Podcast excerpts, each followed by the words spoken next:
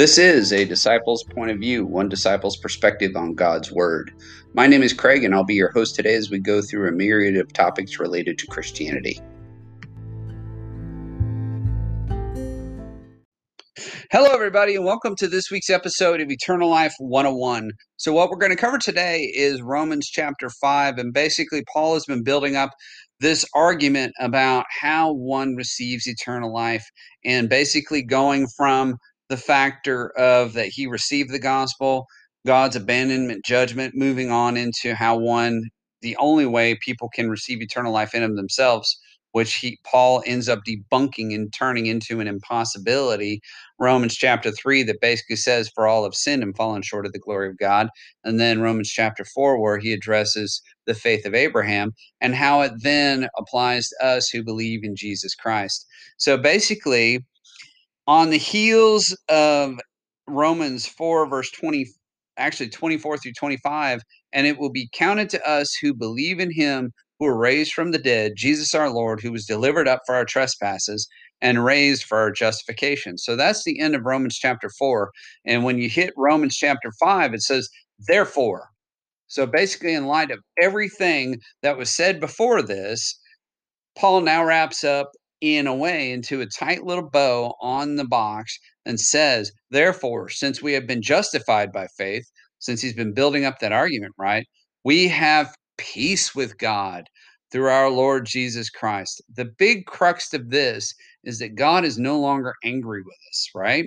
The soul that sins shall die in Ezekiel 18, verse 20 that God said all the way back in the Old Testament. And you have example after example of points where God displayed his wrath at people's sins in various times and in various ways. He was also forbearing against a lot of sins, right? Whenever Sarah, in unbelief, in Genesis verse 8 or in chapter 18, whenever it was told of them that a child would come through Abraham and Sarah whose name would be Isaac, who would be the father of many nations, basically, that they would be the parents of many nations, right? Sarah laughed. She didn't believe it.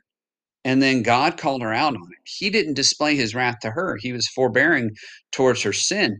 And likely throughout her life, there were probably points in which she did sin against God. And obviously, this was pre Mosaic law. So the Levitical uh, law was not in place yet to be able to placate God's sins. So, quite often in God's sovereignty, He would just simply let their sins be in forbearance. I believe, looking forward to the ultimate sacrifice that would be found in Jesus Christ, because in Genesis chapter 15, verse 6, God, the scriptures say that Abraham believed God and it was credited to him as righteousness. So at some point, it's very possible, although the scriptures don't say, it's very possible that Sarah could also have eventually believed God. Obviously, since she ended up getting pregnant and then she carried the baby to term and then and he was born in Genesis chapter 21 it can likely be said that she's like, oh my goodness, you know, God can deliver. And she was probably eventually also justified by her own faith because, again, the Mosaic and Levitical law had not come yet. It was still hundreds of years before that would happen. So let's go ahead and go on to chapter 5, 5 verse 2. Through him we have also obtained access by faith into this grace in which we stand, and we rejoice in the hope of the glory of God. So there's the gospel in a nutshell. Basically, we've obtained access to God by faith. In uh, the book of Hebrews, it says we can actually come boldly before his throne in our time of need. That is because Jesus has opened up the way for us. He lived the perfect life. He died on the cross unto our sins and was raised to, from the dead for our justification, as we discussed in Romans chapter 4. In verse 3 of chapter 5, it says, not only that, but we rejoice in our sufferings, knowing that suffering produces endurance, and endurance produces character, and character produces hope.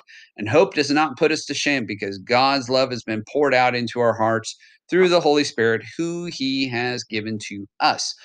So, I want to say a little aside about suffering.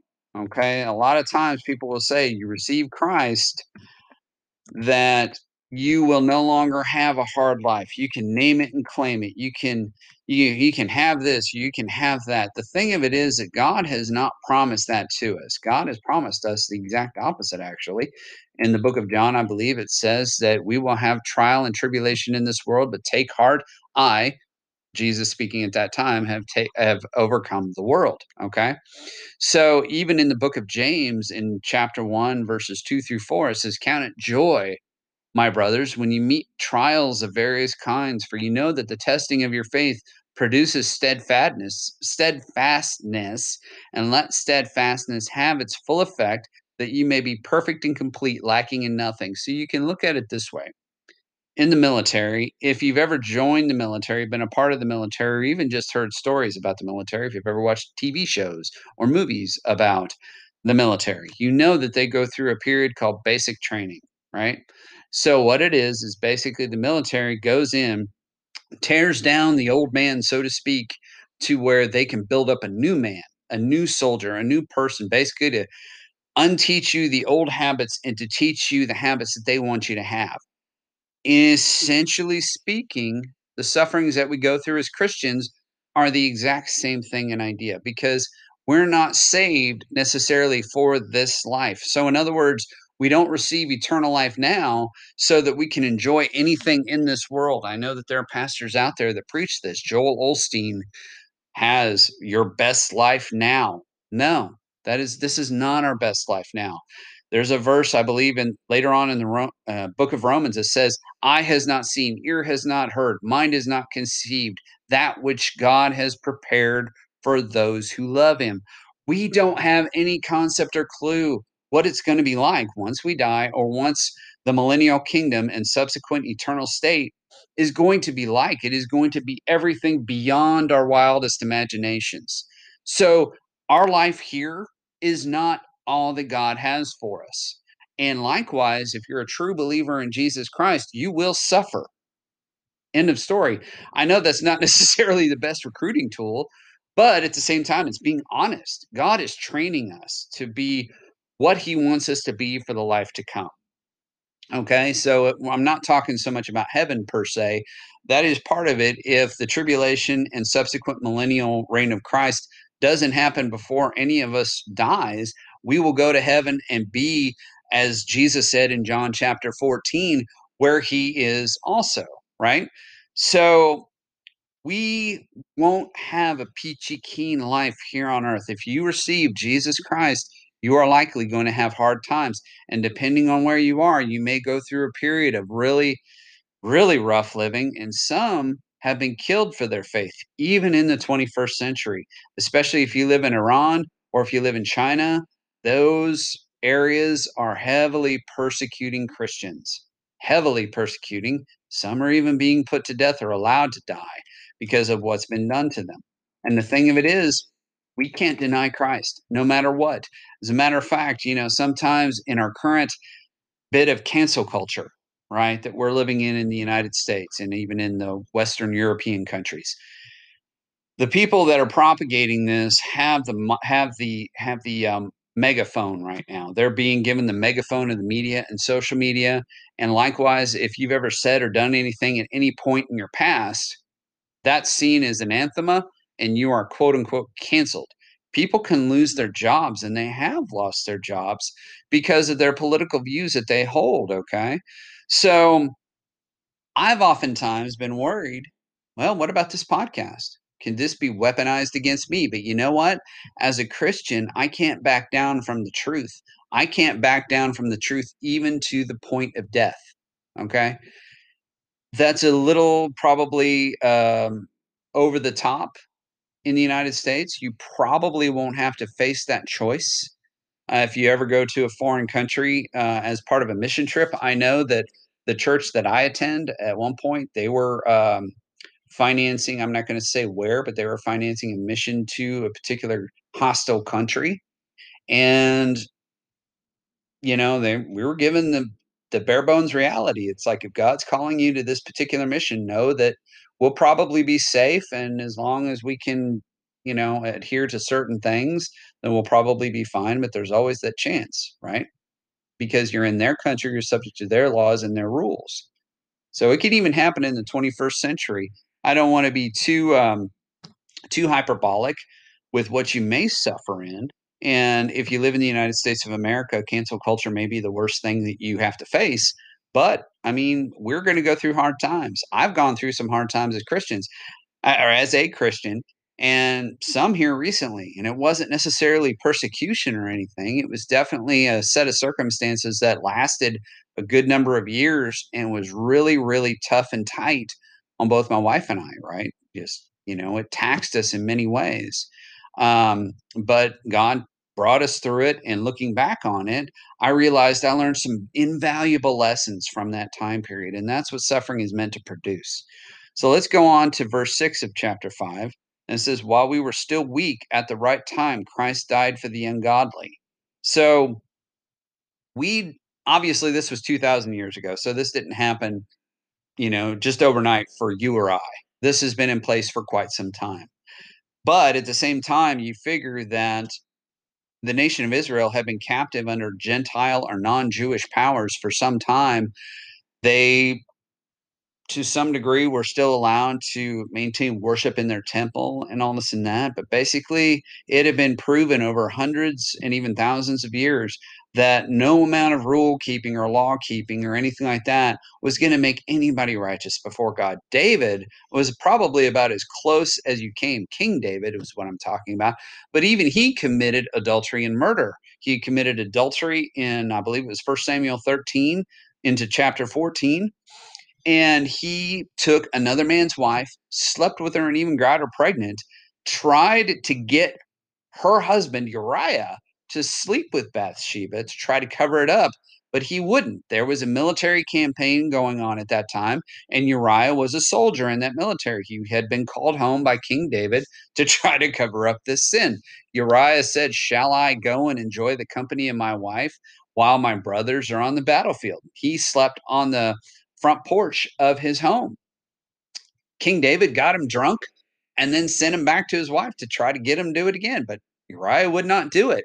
So he ended up telling the commander of the military, hey, send him to the front line where he likely will be killed. And they obliged, and he indeed was killed.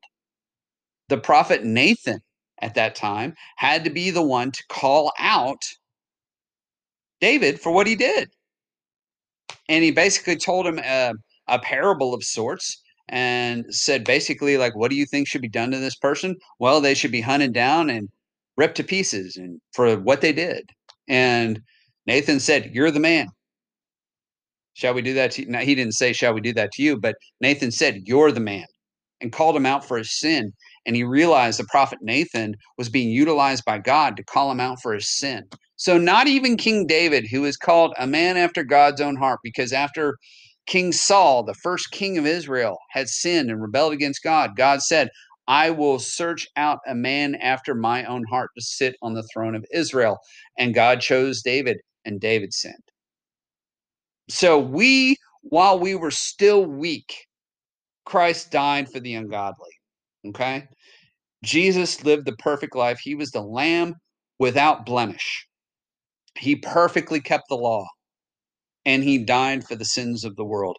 For God so loved the world that he gave his one and only Son, that whosoever shall believe in him should not perish, but have everlasting life, in fulfillment of Isaiah chapter 53, where it was foretold that the Messiah would suffer for his people, and by his stripes we are healed, right? According to Isaiah chapter 53.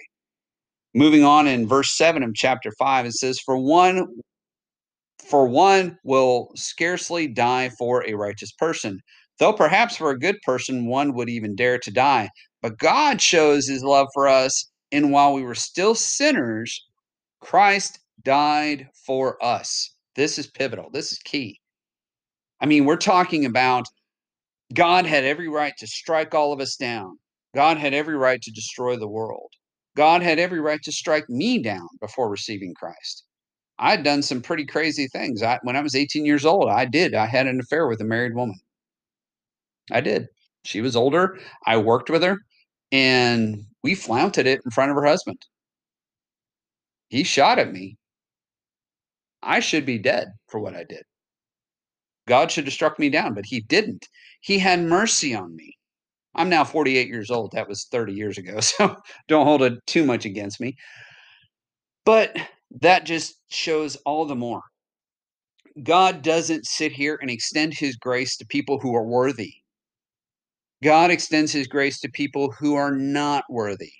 If anybody could be considered worthy, it would be somebody who was a Pharisee who held up the principles of God, who was zealous for God, and that would have been the Apostle Paul.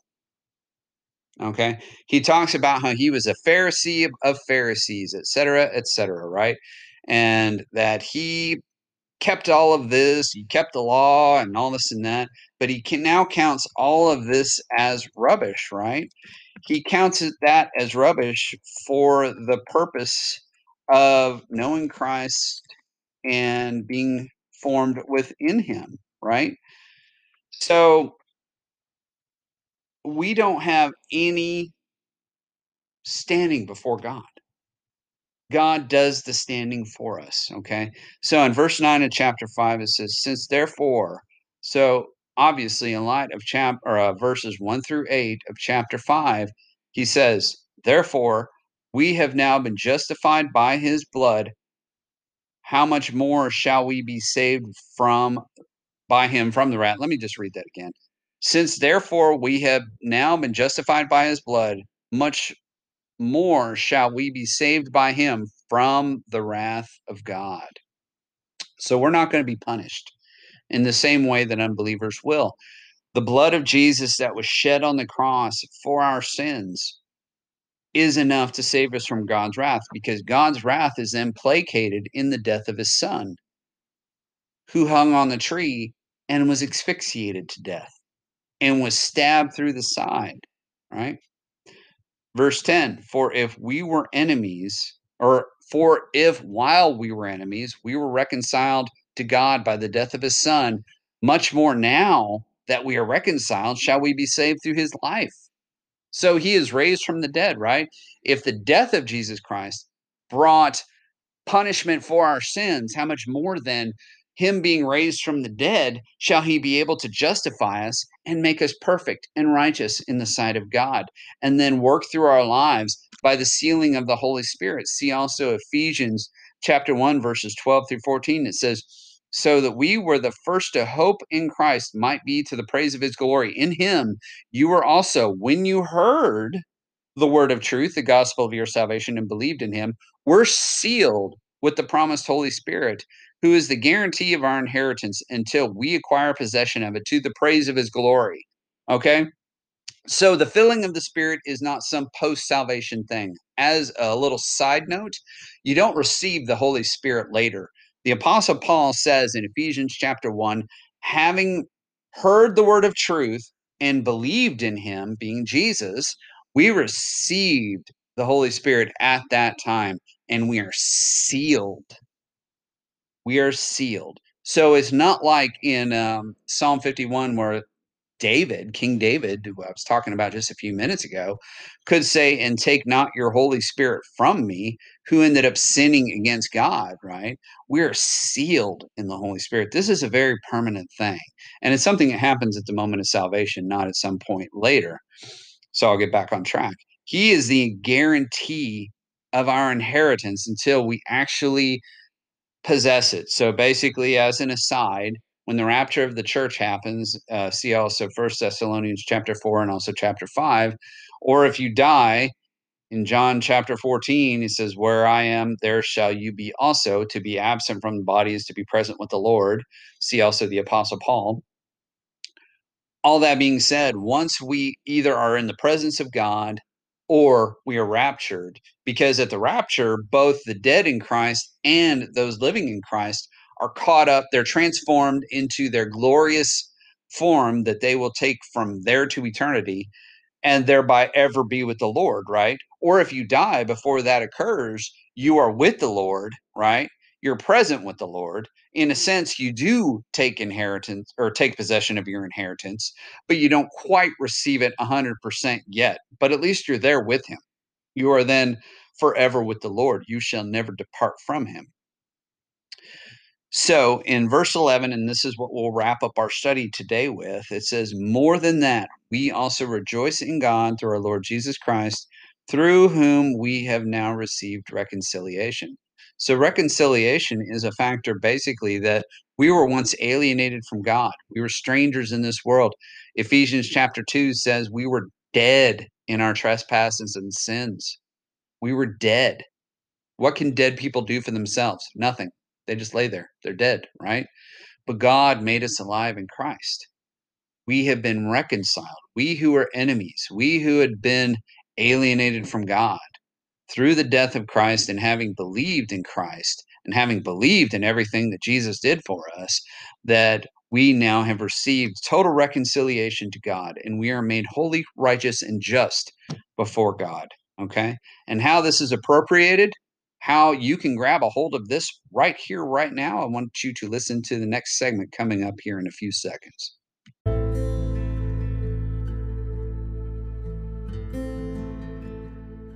At this point in the podcast, I want to reach out to you. And if you have never done so, if you have never entered into a saving relationship with God through the Lord Jesus Christ, I want to invite you to do that today. All you need to do is believe believe that Jesus was who he said he was. He was God in the flesh. Believe in your heart that he died for your sins and rose from the dead. Confess him as Lord. And the Bible says that you will be saved if you do that. If you truly believe in your heart that Jesus is who he said he was and that he did exactly what he said he would do for you, you will be saved. It is simply that easy. A lot of people say prayer, prayer. And that's great to confess and put your mind and your heart and everything through a process, if you will, to be able to embody what's already taken place in your heart. By simply saying, Lord Jesus, I believe that you died for my sins. I believe in my heart that you were raised from the dead, and now I confess you as Lord. Please take control of my life, and I want to follow you for the rest of my days. In Jesus' name I pray. Amen. That's all you need to do. And your life will change.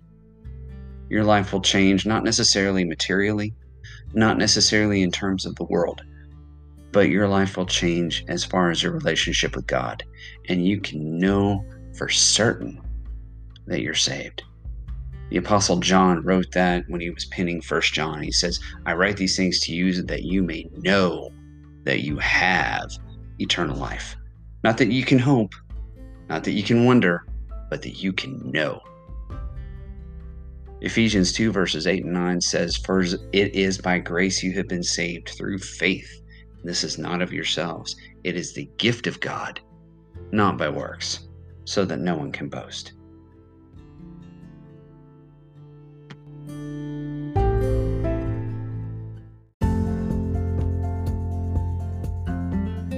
I want to thank you so much for listening to my podcast today. If you'd like to get in touch with me for any reason, I have the links for the social networks that I am connected on in my bio for this podcast. I'm also available at Gmail at Disciple POV. That's D I S C I P L E P O V at gmail.com. If you have anything that you would like to convey to me, such as something you agree with, something you don't, or anything else, or if you did receive the Lord Jesus Christ into your life, I'd love to hear from you today and to assist you on your new eternal journey.